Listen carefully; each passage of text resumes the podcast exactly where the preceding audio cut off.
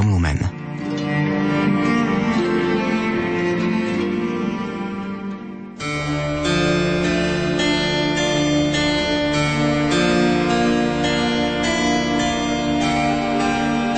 Dnešný deň, piatok pred Veľkou nocou, je jedným z dní prísneho pôstu. Zároveň sme na konci veľkého 40-dňového pôstneho obdobia, ktoré je časom prípravy na Veľkú noc. V nasledujúcich minútach sa budeme venovať téme pokánia. Špeciálne sú pokániu vyhradené jednotlivé piatky celého roka a pôstne obdobie. Ako cirkev vníma pokánie, aké sú jeho prejavy a formy a prečo je aj v 21. storočí pokánie stále rovnako dôležitá téma ako v minulosti, to si povieme v nasledujúcich minútach.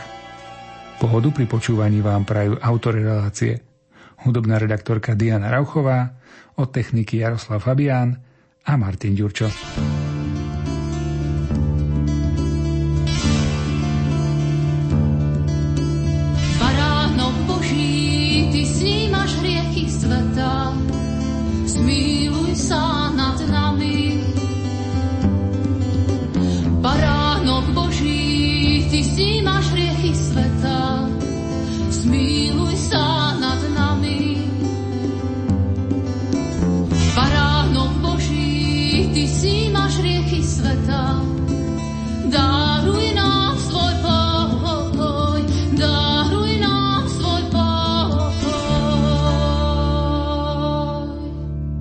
Církev definuje čas pokáňa ako dni, v ktorých sa veriaci majú zvláštnym spôsobom venovať modlitbe, konať skutky nábožnosti a dobročinnej lásky, majú sa zapierať vernejším plnením svojich povinností a najmä zachovávaním pôstu. Prax pokáňa teda nie je nič zvlášť príjemné. Napriek tomu je veľmi odporúčanou aktivitou, hlavne preto, lebo buduje nás samých. Podobný názor má jeden z našich hostí, profesor Anton Fabián. Práve jeho som sa opýtal na to, ako dnes cirkev vníma výraz pokánie. Predovšetkým používame niekoľko výrazov, ktorými označujeme tú istú skutočnosť. Napríklad slovo pokánie, alebo slovo zmierenie, alebo slovo spoveď. Ale každopádne výraz pokánie je veľmi, veľmi starobilý, je to slovo náboženské a keď hľadáme podstatu toho, čo pokánie, čiže zmierenie človeka s Bohom je, tak by sme museli povedať, že Ide o zmenu zmýšľania, po grecky metanoja, to znamená o 180 stupňov otočiť svoj životný štýl, ktorý doteraz nejaký bol. A táto zmena zmýšľania od sebectva k láske je vlastne pokánie v pravom slova zmysle. Veľký tenista americký Ashley povedal, že najväčšie hrdinstvo nie je prekonať druhého človeka a zvyťaziť nad ním. Najväčšie hrdinstvo je mať túžbu poslúžiť druhému. A medzi týmito dvoma realitami, že v sebe nosíme túžbu nad druhým zvyťaziť a v sebe nosíme túžbu druhému poslúžiť, medzi týmito dvoma skutočnosťami sa pohybujeme celý život. Viac menej je to určitý zápas. A pokánie je zmena zmýšľania od sebectva k láske. Doteraz som bol v rovine antropologickej, ľudskej, ale to isté sa dá povedať aj o rovine náboženskej, vzťah človeka k Bohu, čiže moje zmýšľanie, moja predstava o Bohu sa má zmeniť. Lebo ak je to zmena zmýšľania, tak moje zmýšľanie o Bohu, ktorý je pán, spravodlivý, sudca, tresta, odmenuje, sa má zmeniť a mám prijať Boha Ježiša Krista a to je Boh Otec, ktorý nás má rád a jeho veľká láska mňa má pohnúť k tomu, aby som zmenil zmýšľanie, čiže robil pokánie, čiže prijal zmierenie s ním. Pokánie je vec biblická, starodávna. Prečo sa církev rozhodla, že pokánie bude zaradené medzi sviatosti? Čo tým pokánie získalo? Je dobre rozlišovať pokánie ako čnosť a pokánie ako obrad. Lebo pokánie, zmierenie ako čnosť je každodenná záležitosť a každý človek, bez ohľadu na to, či je pokrstený, či pozná sedem sviatostí, každý človek je vyzvaný k tomu, aby večer sa sústredil išiel do ticha a pred sebou samým i pred Pánom Bohom uznal, to som dnes urobil dobre, to som urobil zle, Bože, buď mi milostivý. Na toto netreba ani církev, ani inštitúciu, na toto netreba nejaké náboženské vzdelanie, ani nejakú tradíciu. To je zakodované v každom človeku, že vie v tichu povedať, Bože, odpust mi, urobil som zle. A toto je čnosť pokánia, ktorú v sebe nosíme a ktorú máme praktizovať každý deň svojho života a možno aj viackrát za deň. Niečo iné je obrad, čiže rítu spokánia, ktorú my voláme spoveď, ktorá je mladšieho dáta, lebo vývoj jednotlivých obradov a, a zvyklostí má svoju históriu. A keďže hovoríme o pokáni ako o sviatosti, tak potom treba povedať, že každá sviatosť je znak Božej lásky k človeku. Znak náklonosti k človeku. Čiže ak sa ja rozhodnem pre pokánie ako obrad, tak ja idem, aby mi bolo naznačené, ukázané niekým iným, že mne je odpustené. Zatiaľ, čo včera večer som si iba pomyslel, Bože, buď mi milostivý, a na tejto úrovni pomyslenia mne Pán Boh odpúšťa, môžem ísť niekedy ku kňazovi, vyznať sa zo svojich hriechov, robím obrad, niečo robím ja, niečo robí kňaz, a tento obrad spôsobuje, že ako celok sa stáva znakom Božej lásky ku mne. A ja v tom obrade čítam, že mne je odpustené. Čiže je to umocnené odpustenie. To nie, že je to menej alebo viac, ale tu ide o to, aby celé moje bytie, celá moja ľudská osoba so sluchom, zrakom, so všetkými zmyslami vnímam, mne je odpustené. Lebo mi to kňaz povedal, ešte mi to aj krížom potvrdil. Za tým kňazom stojí celá církev, čiže vďaka obradu sa mne odpustenie stáva ako keby opečiatkovaným, zosilneným. Preto je dobre a správne, že máme pokánie ako čnosť a že máme pokánie ako spoveď.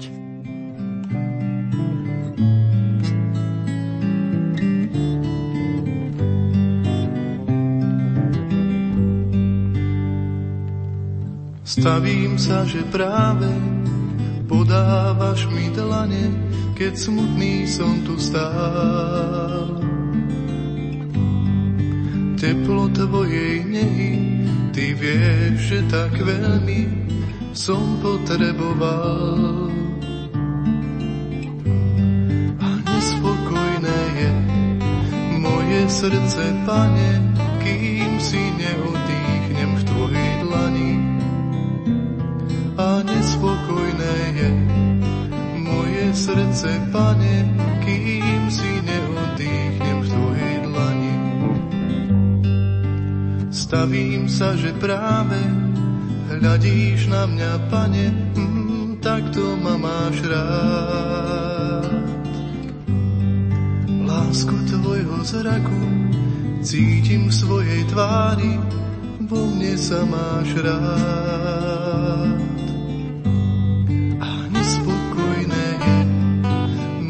srdce, pane, kým si neodýchnem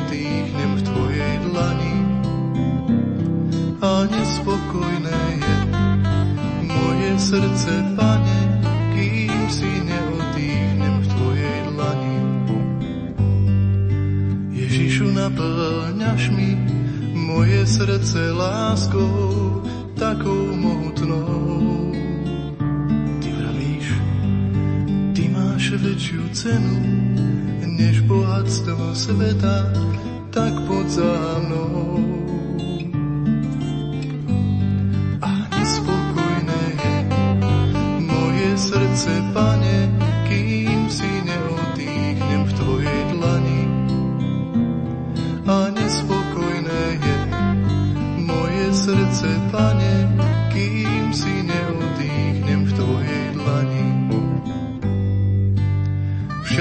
Svoje slova šepkáš mi do duše s takou nežnosťou. Kiež by ťa spoznali všetci bratia a sestry, veď si ich radosťou. A nespokojné je moje srdce, pane,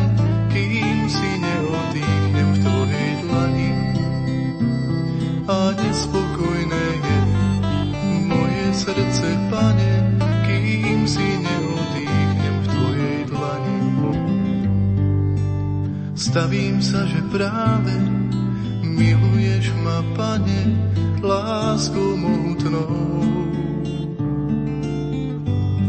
Ja túžim potom, pane, milovať ťa stále láskou najväčšou. A nespokojné je moje srdce, pane,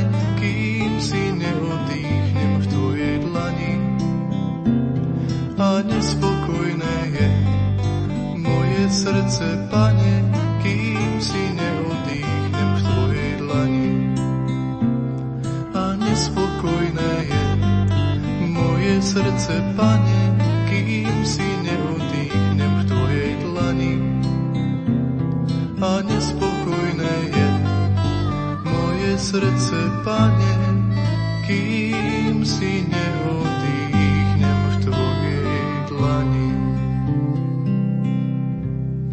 minulosti tvorili pokánie pôst, modlitba a almužna. Dnes sa zdôrazňuje skôr tá sviatostná rovina. Pôst a almužna sa až tak nezdôrazňujú. Aké je ich miesto dnes? Všetky tri skutočnosti, pôst, modlitba a almužna, a predtým sme hovorili o dokonalej ľutosti, čiže o tom večernom pomyslení si. Všetky tri skutočnosti sú vonkajším vyjadrením vnútorného postoja. Existuje v patrológii, to sú diela cirkevných spisovateľov od 2. do 7. storočia, ranné kresťanstvo, a tam sú diela Jána Zlatoustého, Bazila Veľkého, Gregora Nisenského, Augustína a ďalších, ktorí na tieto témy píšu a píšu tak, že je to aj dnes aktuálne. A tam sa hovorí, ako súvisí spolu post, modlitba a almužna, že nemôže jestvovať post bez modlitby a almužny, nemôže jestvovať modlitba bez postu a almužny a nemôže jestvovať almužna bez postu a modlitby. Súvislosť týchto troch skutočností s duchom pokánia je nespochybniteľná, lebo každý, kto sa skutočne chce obrátiť a prežíva pokánie ako zmenu zmyšľania, tak vie, že skrze pôst musí ovládať svoje telo a musí dať najavo. Pane Bože, teba si viac vážim ako kúsok chleba, kúsok mesa, ako tento cukrík, ako pohár vína, alebo ako cigaretu, alebo ako kávu a tým dáva najavo svojim pôstom, že sa snaží o seba ovládanie, čiže ovládanie žiadostivosti, pomáha k vnútornému obráteniu, čiže k zmene zmýšľania. V súvislosti s modlitbou, keď je to vyjadrenie vzťahu človeka s Bohom, tak bez modlitby by celý ten post nebol ničím. Bez modlitby by postenie sa bolo iba fitness centrum, ale to nie je kresťanský charakter pokáňa. A okrem toho, existuje vyjadrenie pokáňa almužnou, lebo nedá sa vidieť Boha ako otca bez toho, aby sme videli človeka ako brata. A preto pomoc núdznému od začiatku v zmysle Ježišovej vety, čokoľvek ste urobili jednému z najmenších, mne ste to urobili, tá pomoc bola vždy praktizovaná bola realitou kresťanského života, čiže ľudskosť vyjadrená práve tým, že niekomu dáme almužnu, bola súčasťou pokánia. Pri pokáni počítame s tým, že Boh sa s nami delí o svoju lásku a o milosrdenstvo. A ja sa mám podeliť s človekom o pár vecí, o pár centov alebo o pár eur, aby som týmto delením vyjadril to, ako sa Boh delí so mnou. V cirkvi máme pomerne veľkú skupinu ľudí rozvedených a znovu zosobášených. Mnoho z nich aj túži po sviatostnom živote, aj po svetej spovedi. Ako cestu im církev odporúča? Duchovné vedenie a duchovný rast pravdepodobne nikomu nie sú odpierané. Určite títo ľudia nie sú z cirkvy vylúčení, aj keď sa im nevydarilo prvé manželstvo a žijú v nelegálnom druhom zväzku, zase platí zásada individuálnosti, lebo medzi nimi sú takí, ktorí sú ľahostajní a nemajú záujem o nejaký kontakt s cirkvou. A medzi nimi sú takí, ktorí majú vnútornú túžbu ísť na sveté omši, na sveté príjmanie. A od tohto postoja veľa závisí, lebo ak človek prežíva vnútornú túžbu po Ježišovi, po druhé, ak má vyrovnané záväzky voči prvému manželstvu, čiže napríklad platí alimenty, Po tretie, ak sa nemôže z nového zväzku, čiže z druhého manželstva vrátiť naspäť, lebo by ubližil tomu novému zväzku, ak sú splnené takéto podmienky, potom je možné rozprávať s takým človekom a na tejto vnútornej túžbe budovať a viesť ho, teda čo sa týka duchovného poradenstva, sprevádzania, modlitby, účasti na Svetej Omši, v zmysle duchovného svetého prijímania a ďalších úkonov, ktoré napomáhajú rozvoju duchovného života. To je otázka, o ktorej sa dnes diskutuje, bola reč o tom na synode a keďže existujú dôvody za a dôvody proti, tak keďže nie je riešenie jednoznačné, preto platí prax, ktorá bola doteraz. Nemôže sa zaviesť nejaká zmena, Nemôže sa to zľahčiť, z ničoho nič zo dňa povedať, že aj rozvedení a znovu zosobášení už môžu chodiť na príjmanie, lebo to by sme zlegalizovali mnohé skutočnosti a ako keby sme mnohým mladým ľuďom, ktorí bývajú pod jednou strechou, nechcú sa zosobášiť, potom by sme museli aj im dovoliť účasť na svetom príjmaní a vlastne by sme to celé znivelizovali. Čiže kým nie je nové rozhodnutie, platí doterajšia prax a je to určitá daň za to, že niekto na seba zobral záväzok, vykonal si ju pri oltári, potom ho nemohol dodržať alebo sa mu manželstvo z nejakých dôvodov rozpadlo. Takže je to bolestná skutočnosť, ale určite existujú náboženské spôsoby, ako takých ľudí sprevádzať a pomôcť im na ceste viery.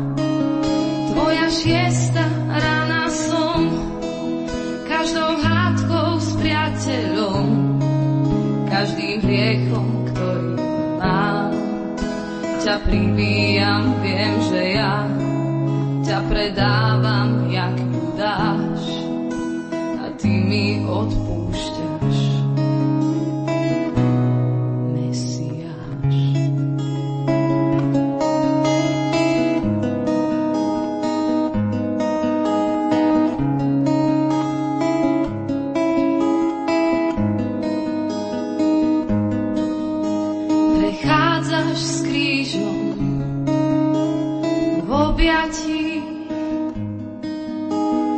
Dúfaš, že sa nestratím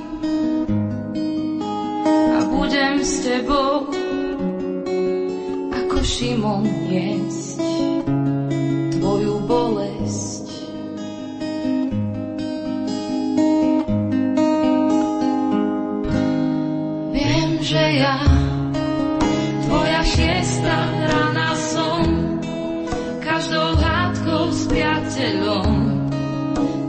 hriechom, ktorý mám. Ťa pribíjam, viem, že ja ťa predávam, ja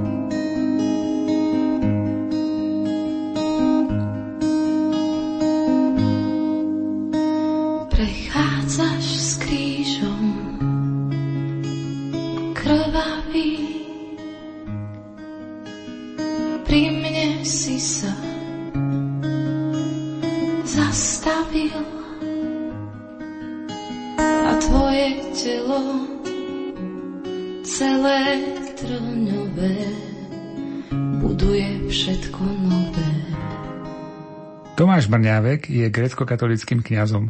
Pôsobí v Prahe a venuje sa dejinám liturgie, predovšetkým východných kresťanských cirkví.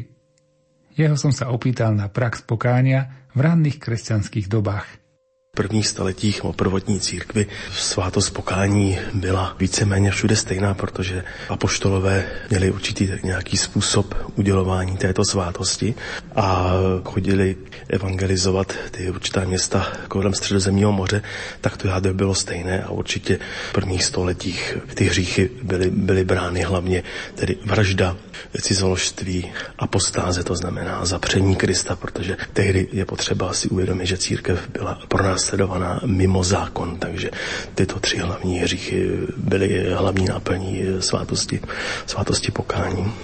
Dnes máme množstvo vecí, ktoré považujeme za hriech, ťažší hriech, ľahší hriech. Ako ste spomínali v minulosti, to boli len tri také naj, najťažšie hriechy. To asi osvetľuje aj to, že sviatosť pokánia teda nebola nejak často udeľovaná, často využívaná. Určitě ne, protože, eh, jak jsem zmínil, církev nebyla povolená, čili eh, věřící se scházeli různě eh, po domech u těch dobrých křesťanů a, prostě museli dbát na to, aby to někdo nevyzradil. Čili se tam i, i, ta, i ta, tyto svátosti udělovaly v těch menších komunitách, možná, že i osobně a tyto hlavní hříchy také byly převzaty i vlastně z té římské společnosti, protože křesťané tam nežili jako prostě někde samostatně v nějakých rezervacích, ale prostě žili mezi těmi lidmi a už i té římské společnosti vražda byla považovaná za nejtěžší hřích, čili samozřejmě i se to projevilo i v těch křesťanských komunitách, které na to dbali. A často se to i vědělo, že to byly vlastně hříchy veřejné. Jako vlastně podobně i dnes, když jenom jako zavraždí, tak také se potom pátrá, takže i, i podobně, i, i v té době to bylo velmi podobné. Čo potom spôsobil ten taký vývin toho, že sa začalo tak podrobnejšie skúmať, možno aj tie motívy, už potom sa pridávali k tomu nejaké ďalšie veci. Bolo to to, že už bola sloboda, ľudia mohli verejnejšie vyznávať svoju vieru, mohli ísť možno nejak hlbšie, alebo v čom to bolo? Jak já tomu rozumím, tak velký zlom eh, vlastně nastal na začátku čtvrtého století, kdy vlastně církev a křesťanství bylo už v podstatě bráno jako religio licita, to znamená náboženství povolené a křesťané už mohli svobodně hlásat svoji víru, stavili si svoje kostely a i také plno lidí mohlo vstupovat z různých důvodů do církve a už taková i ta, i ta přísnost se musela trošiček omezit. Takže prostě i spousta lidí tam vstupovalo, čili třeba i taková ta praxe toho katechumenátu, která vlastně trvala třeba tři roky, tak už to nebylo možné takhle přísně brát, takže podobně domníváme se, že i ta svátost smíření prostě pokud se nejdříve vztahovala na tyto tři hlavní hříchy, takže vlastně se udělovala v podstatě se vstupoval do té svátosti na začátku doby postní a potom ve svatém týdnu a měl to na starosti biskup, čili představený hlavní církevní toho určitého města a ten potom ty ty kajícníky zase určitým obradem eh, přijímal do církve v tom svatém týdnu. A někdy ta praxe pokání trvala třeba i několik let, ale věřím tomu, že se to pak muselo i snížit tím, že těch lidí, lidí bylo více a možná také i tím, že tou dobou, že třeba už, už neměli tolik vytrvalosti a třeba se i projevovalo i třeba víc takového toho milosedenství, že nebylo potřeba dbát tolik na ty roky, ale že se třeba dalo i víc dbalo na ty skutky, skutky milosedenství, nějakou tu almužnu a případně jiné skutky, které mohly ovlivnit nebo zkrátit tu dobu toho pokání.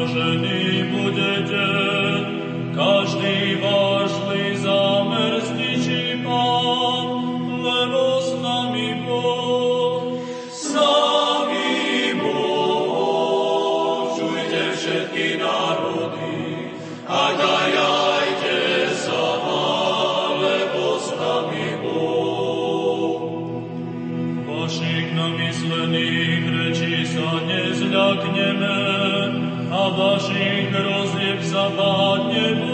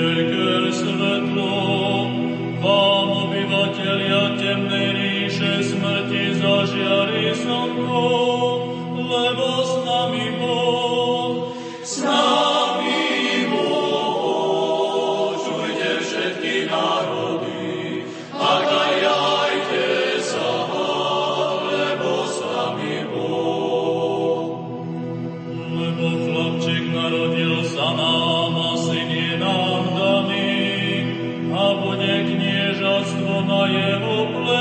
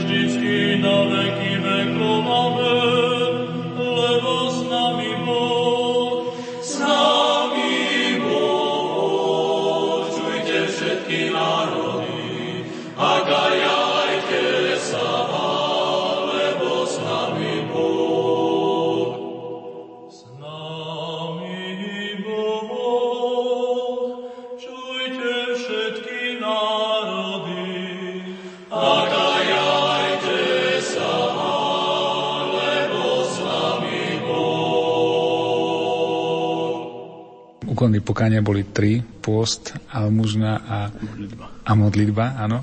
Ako sa to vyvinulo? Z čoho to vychádza? Je to zo svätého písma? Je to prax, ktorá prišla časom? Alebo v čom to spočíva? Prečo tieto tri veci sú dôležité? Určitě je to důležité protože my se vždycky snažíme svým životem připodobnit k našemu spasiteli Ježíši Kristu a když začíná své působení, tak to začíná také tím, že odejde do ústraní do pouště, kde 40 dní vyhladoví a tam zápasí nebo je respektive je pokoušen o démona, když je jakoby fyzicky a tělesně lidsky oslabený.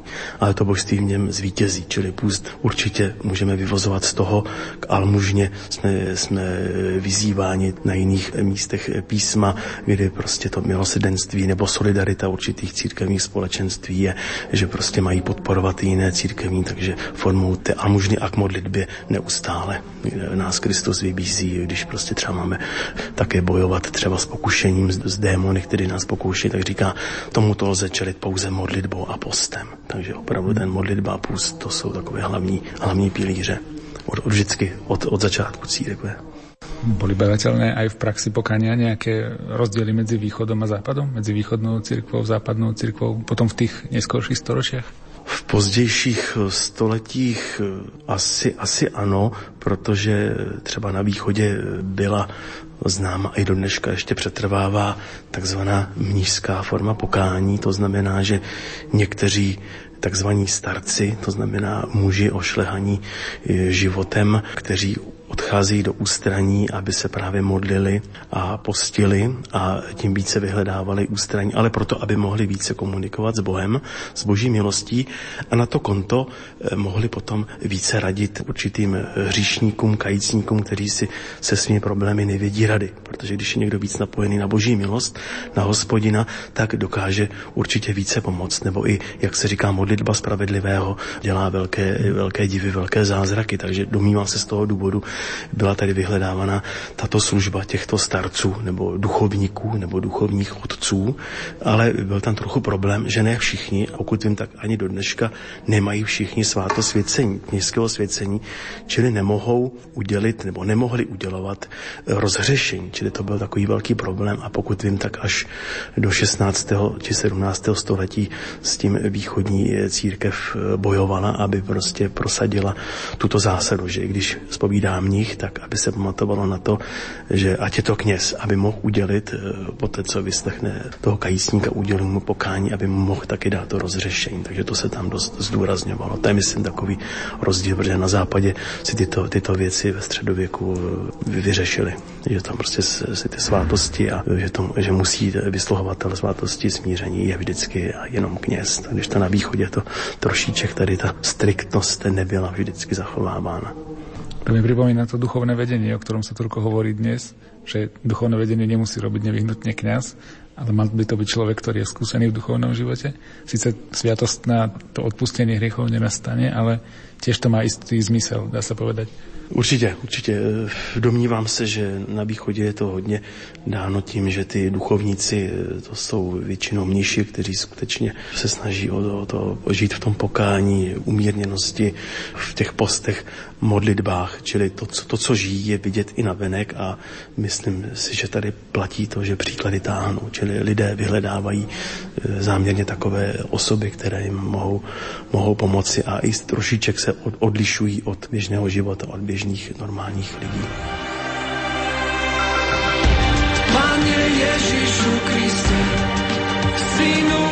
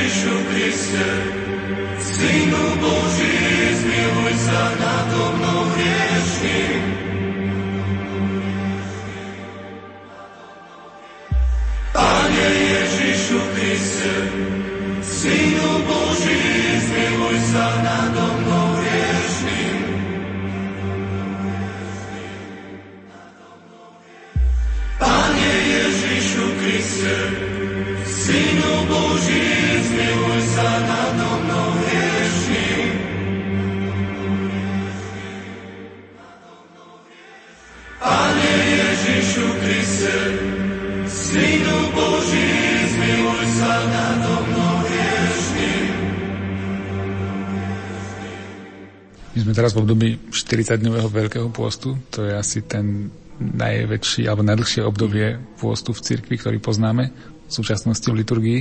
Prečo sa zaviedlo toto obdobie, aký má zmysel, aká je jeho úloha, keď sa pozrieme na to z tej strany toho pokáňa, k čomu by nás to malo viesť? Určitě těchto 40 dní máme to doložené v písmu svatém, že Kristus, když začínal své působení pro spásu světa, pro spásu každého z nás, tak se vydává na poušť, aby prostě se 40 dní tam postil. Čili to je náš veliký příklad a k tomu, že my když se postíme, nemělo by to být jenom prostě se ustaraně tvářit a dneska si musím oříct maco, dneska zase nebudu koukat na televizi, nezahraju si videohru, nebudu psát tady SMSky, místo toho budu do kostela, budu ke zpovědi, pomodlím se růženec, zavolám rodičům, kterým jsem už jsem dlouho nevolal, prostě proč to dělám. Dělám to kvůli Kristu, který prostě taky, taky si odříkal a prostě dělal to kvůli velké věci a to nás může disponovat, že když my máme taky podíl vlastně na, na té Kristově činnosti, čili ohlasovat jeho radostnou zvěst, tak také musíme se stotožňovat s naším vzorem a to je, to je Ježíš Kristus. A to 40-denní období také bylo brané jako bezprostřední příprava na křest, jo, kdy, kdy katechumené se postili, modlili se nad nimi, exorcizmy přijímávali, pomazání olejem a modlitby katechumenátu a potom na Velkou sobotu, nebo jak se říká na Bílou sobotu, byli slavnostně křtění, čili těch 40 dní je i pokání, ale i zároveň příprava na křest. A může to být i pro nás taková příprava na křest, protože, jak se říká, sváto smíření je vlastně takovým druhým křtem. Ale tedy nepřijímáme ho jednou, ale můžeme ho přijímat častěji a prostě po každé pro spásu nesmrtelných duší. Dnes sú aj také tendencie vrátiť sa alebo zaviesť do cirkvi také tie hromadné rozhrešenia. Myslím, že v iných spoločenstvách u evangelikov napríklad to funguje tiež, že majú takúto spoločnú spoveď. U nás v cirkvi bolo niečo takéto? Alebo je niečo takéto prípustné teoreticky? Ano, po druhém vatikánském koncilu je tato možnost společného udělení rozřešení, ale to je opravdu, to se týká bych tak řekl, když se schyluje k něčemu, k nějakému nebezpečí, jako když se třeba potápí loď, nebo řekli bychom, když třeba padá letadlo, kdy prostě není možnost, aby se jednotlivý penitent mohl vyspovídat ze všech hříchů. Tak pokud vím, tak se to má dělat tak, že kněz udělí hromadné rozřešení, a go os absolvo peccatis tuis in nomine Patris et Filii Spiritus Sancti a potom, pokud to ti kajícníci přežijí, takovouhle nějakou katastrofu, nebo někde padá ta lavina, že jo, nebo prostě něco podobného, tak mají povinnost co nejdříve jít ke zpovědi. Tady ta povinnost nejsou toho zproštění. Ale teda, když tuto věc teda přežijí. Dnes je taká tendencia spovedať sa menej. Prečo dobre spovedať sa? Sám si spovedali, že z začiatku v cirkvi sa brali veľmi vážne len tri hriechy, potom sa to začalo postupne rozširovať a veľakrát máme aj také argumenty, že nikoho som nezabil, nepodviedol som manželku, chodím do kostola, prečo by som sa mal chodiť spovedať, keď som vlastne nič zle neurobil.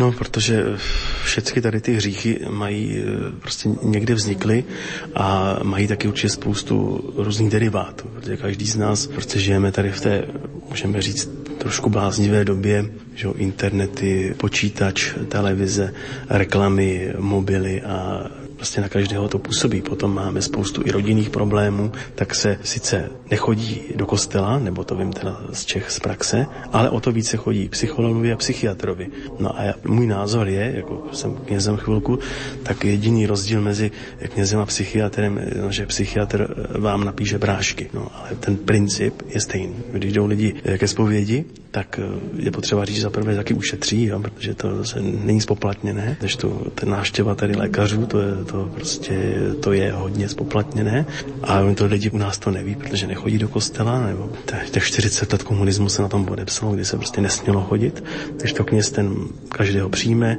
vyslechne a kněží jsou často i taky zkušení. On se třeba nezdají, ale prostě znají prostě ten život i z různých pastoračních návštěv. Často se na ně lidé obrací, hlavně třeba ve velkých městech, ale i na vesničkách, jo, kdy prostě ten pastýř tam je a ty lidi prostě zná, takže často umí líp poradit i, i bez prášků a hlavně taky má moc té modlitby, že se s tím kajícníkem může zrovna pomodlit, zrovna se s ním může dát požehnání a věřím tomu, že to může eh, mít eh, mnohem trvalejší účinek, protože on ten kněz nepůsobí sám od sebe, ale když je navázaný na boží milost, tak opravdu může způsobit i ten, i ten zázrak, i to, i to uzdravení, nebo aspoň ho tedy začít tu cestu toho pokání, čili uzdravení duše i těla, nebo co člověk zrovna potřebuje, co ho zrovna bolí.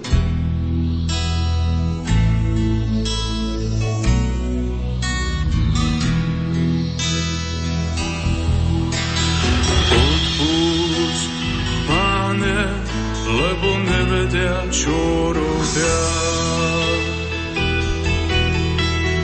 Odpúšť, Pane, lebo nevedia, čo robia. Odpúšť, Pane, nevedia, ako križujú.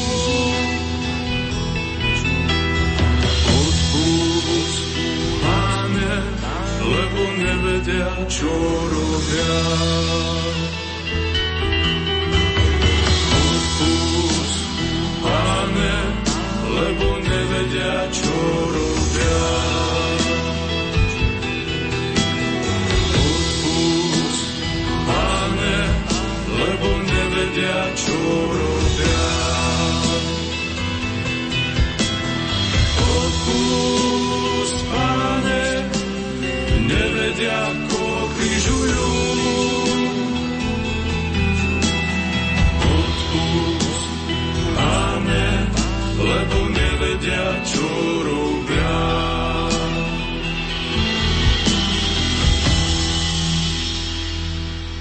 Rozhovore o pokání ako súčasti života každého človeka pokračujeme s profesorom Antonom Fabiánom. Pokánie je veľmi zaujímavé aj tým, že je to taká dynamická vec a nie sú tam celkom presné návody, čo robiť, ako robiť. A také dobré pokánie je asi vždy ušité priamo na konkrétneho kajúcnika. Určite je pokánie dynamická záležitosť, súvisí s človekom a skvalitňuje človeka. A nie je to fňukanie nad chybami a hriechami, ale je to výzva k novej kvalite a k radosti.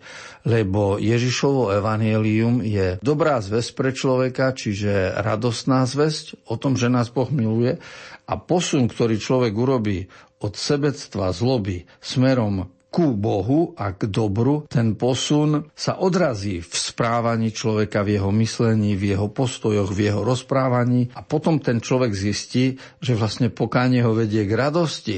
A pokánie nie je odomielanie nejakých modlitieb alebo ružencov alebo vykonávanie nejakých nepríjemných záležitostí, ktoré chcem mať za sebou, aby to skončilo a potom začne život. Práve naopak, skrze pokánie sa k skutočnému životu ide. My sme teraz na konci 40-dňového pôstu, ktorý sme začali slovami kajete sa a verte evaneliu. K čomu nás vlastne tieto slova vyzývajú? Kajete sa v evanieliu je v grečtine v origináli ako metanoja a to je zmena zmyšľania a teda je to vnútorný proces v človeku, ktorý hľadá pravdu, hľadá dobro, vie, že najväčšia hodnota je láska a ľudskosť a preto sa snaží ísť týmto smerom. Čiže návrat k týmto hodnotám, ktoré sú pozitívne a budujú život, tento návrat je kajaním, pokáním, ktoré je každodenné.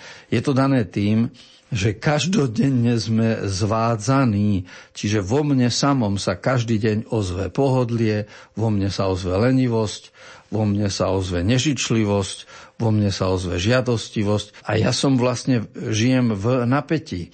A preto musím každý deň otvárať otázku pokánia, lebo sa musím prekonávať. Tak táto záležitosť je preto živá a stále platná, ale zároveň, keď si človek uvedomí, ako Boh vymyslel svet, život jednotlivca, tak zistí, že je to úžasné a že môžeme byť za to vďační. Lebo ak by sme nekonali pokánie, neprekonávali sa, tak potom by sme museli poddať sa svojej pohodlnosti, lenivosti, žiadostivosti a to by sme iba stratili napätie v živote, stratila by sa dynamika. To, že by človek zlenivel, že by zostal ako dobytok pri válove, to je isté, ale celý jeho život by sa stal nudným a nezmyselným. Ale byť človekom to je vlastne čosi, tá vnútorná sila, ktorú Boh do nás vložil a vnútorná túžba po dokonalosti, po správnejšom živote smerom k ideálu, ktorý predstavuje Ježiš Kristus.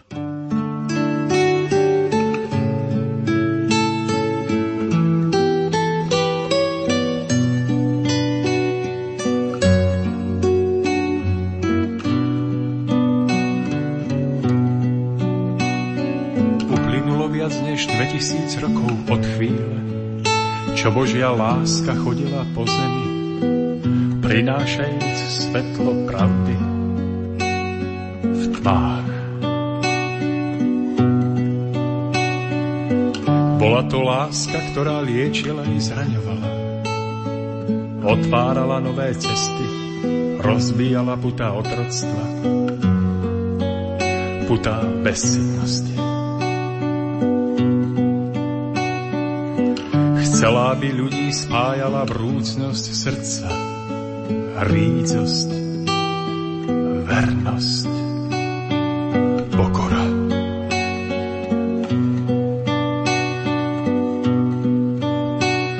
Strnulosť však zvíťazila nad živým cítením lásky.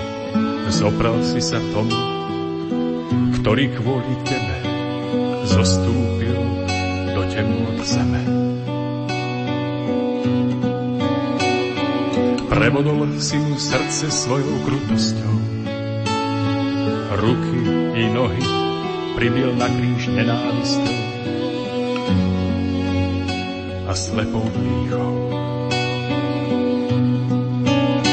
Však on sa na sklonku svojich síl na kríži modlil by ty si žil, on nevinný, on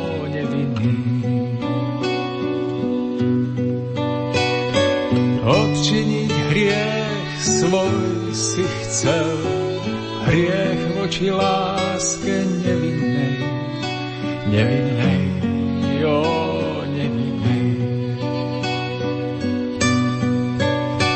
Tak stojíš tu opäť, no nevieš sám, že keď on pod krížom skonával, ty si tam stál, močky stál.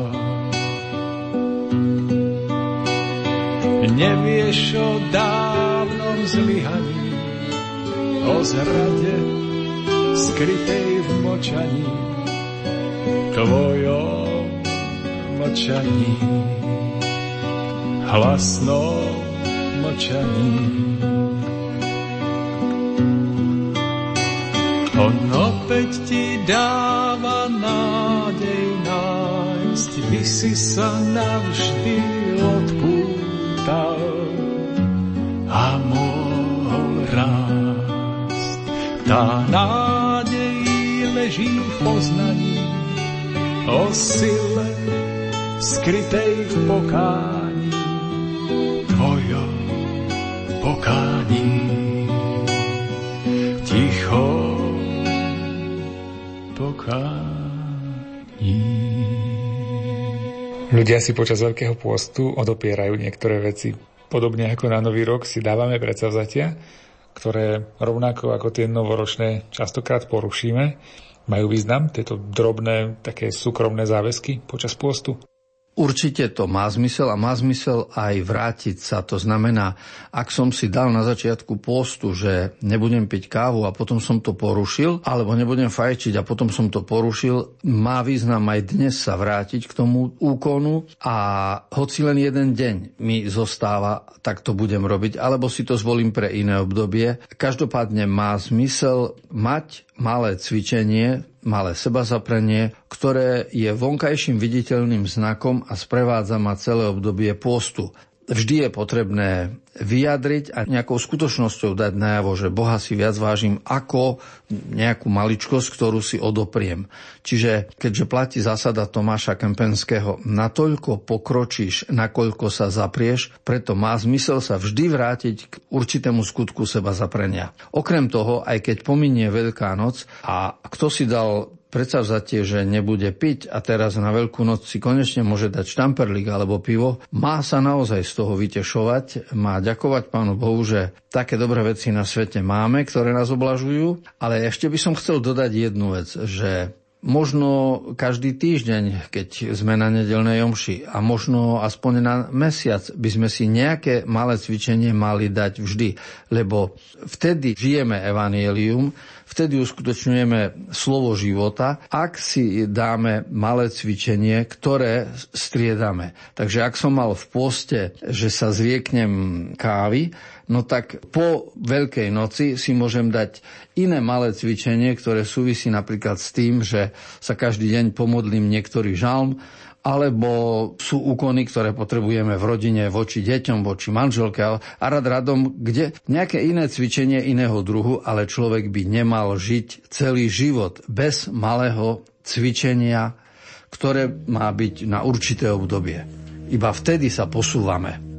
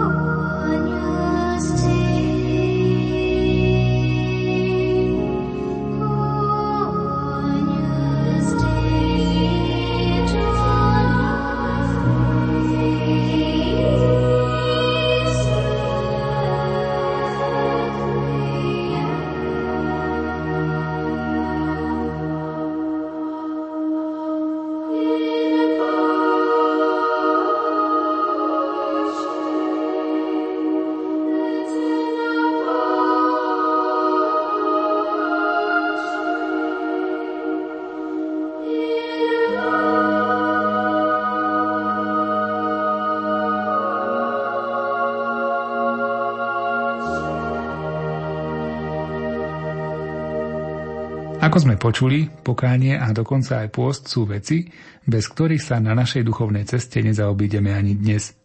Nie je to disciplína pre tých, ktorí chcú v duchovnom živote dokázať zázraky.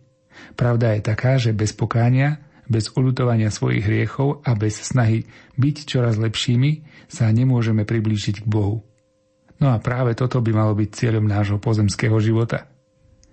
Milí priatelia, ďakujem vám za pozornosť a prajeme vám požehnané prežitie dní, v ktorých si cirkev pripomína udalosti nášho vykúpenia. Z Košického štúdia sa lúčia hudobná redaktorka Diana Rauchová, od techniky Jaroslav Fabián a redaktor Martin Ďurčo. Po ceste s krížom šiel opustený.